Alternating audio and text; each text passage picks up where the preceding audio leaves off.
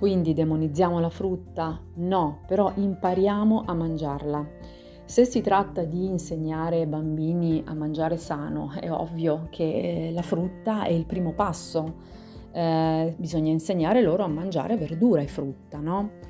Il problema è che se si punta solo sulla frutta, perché sicuramente così loro l'accetteranno, eh, si finisce per dare al bambino un insegnamento sbagliato che, fa, che farà sì che lui apprezzi più che altro il gusto dolce e quindi da grande poi lo ricercherà questo gusto dolce. Sempre e comunque anche adesso da, da, piccolo ricercherà soltanto quello, infatti se tu lo abitui a mangiare essenzialmente frutta molto dolce, vedrai che nel momento in cui gli offri un po' di verdura da sgranocchiare la rifiuterà. Qui dove vivo io, ai bambini non viene offerta la frutta, ma fin da piccoli la verdura. Più che altro quella, carote, cetrioli, peperoni da mangiare, da sgranocchiare per rinforzare i denti, per abituarli proprio a questo tipo di sapore e non al troppo dolce. Quindi il consiglio che do io ai bambini, insegnate loro prima a mangiare la verdura e poi la frutta. Così non li educherete a un sapore troppo dolce che loro in futuro ricercheranno poi nei cibi artificiali, quindi diventando così dipendenti dall'uso dello zucchero.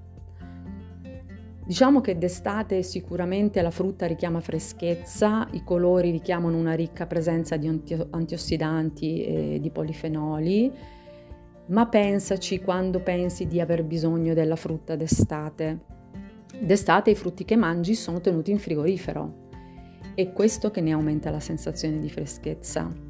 Esattamente come mangiare un gelato, è dolce, è fresco, è dolce, è dolce, è dolce.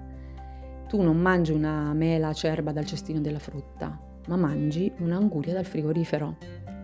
Allora io ti dico che avresti molta più freschezza da un bicchiere d'acqua con limone, menta e zenzero e non avresti più sete dopo, oltre che a mantenere un'ottima temperatura interna rispetto al mangiare della frutta fredda da frigorifero, che non ti disseta, che sembra che ti rinfreschi lì per lì, ma poi c'è questa sensazione di bruciore interno che ti spinge ancora a cercare cose fresche, cose fresche, non sei mai mai soddisfatto. Allora mi dirai, ma come? Eh, tutta questa storia sulla frutta, ma come? I nostri antenati non mangiavano frutta? Ci hanno sempre insegnato che la frutta è salutare. Mm? Beh, per capire cosa mangiasse l'uomo primitivo, dobbiamo pensare a questi uomini che vivevano liberi nella savana. E per non avere un'idea su cosa eh, loro si basassero su, per, per uh, ottenere il loro cibo, dobbiamo proprio considerare per esempio anche le poche popolazioni primitive odierne che vengono ancora studiate. Per esempio gli Inuit dell'Artico, gli Hazda della Tanzania, gli Indios, i pigmei africani, gli aborigeni australiani. La base alimentare di questi popoli era ed è sì legata ai prodotti di raccolta della terra, frutta, verdura e radici commestibili, ma una forte quota nutrizionale è costituita da proteine animali frutto di semplice raccolta, come uova, insetti, molluschi, o di caccia, come pesci, uccelli, animali che, che vivono a terra. La frutta che loro mangiavano era totalmente diversa dalla nostra.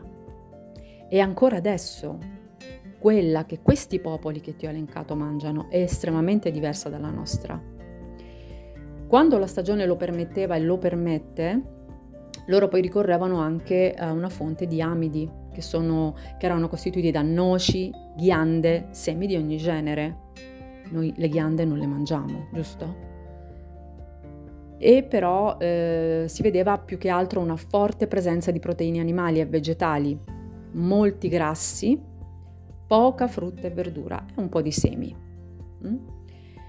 Se noi consideriamo la fi- fisiologia umana, vediamo che questa è l'alimentazione che, che, che ci rispecchia come biologia, perché eh, in molte diete che sono a esclusione, cioè quelle, quelle diete che devono essere mh, predisposte, costruite, strutturate per curare le persone che stanno molto male, che hanno degli intestini devastati, che soffrono di iperfermentazione, che quindi soffrono di SIBO, di IBS, di disbiosi intestinale, ma anche problemi che hanno problemi di fibromialgia, problemi osteoarticolari.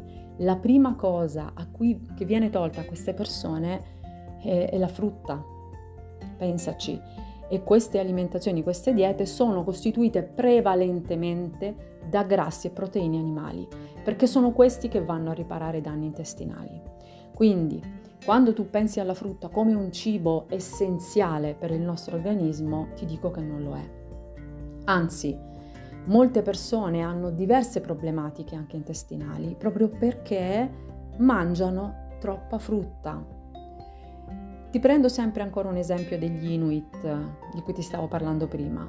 Loro mangiano pochissimi vegetali e il loro microbiota è molto robusto. Il livello di malattie degenerative croniche è eh, molto basso e anche oncologiche, nonostante che loro mangino prevalentemente cibi grassi come pesci, artici, carne di foca, eh, mentre aumenta nelle città vicine, per esempio, dove l'alimentazione è più occidentalizzata. Mm? Di certo sono anche assenti tutti i non alimenti, non alimenti che oggi siamo abituati a consumare con grande frequenza, come zucchero, farine raffinate, alcolici e superalcolici e tutti i loro deriva- derivati. È in questo quadro che tu devi inserire la, zuc- eh, la frutta zuccherina odierna, quindi in un quadro già fortemente compromesso dal punto di vista salutare.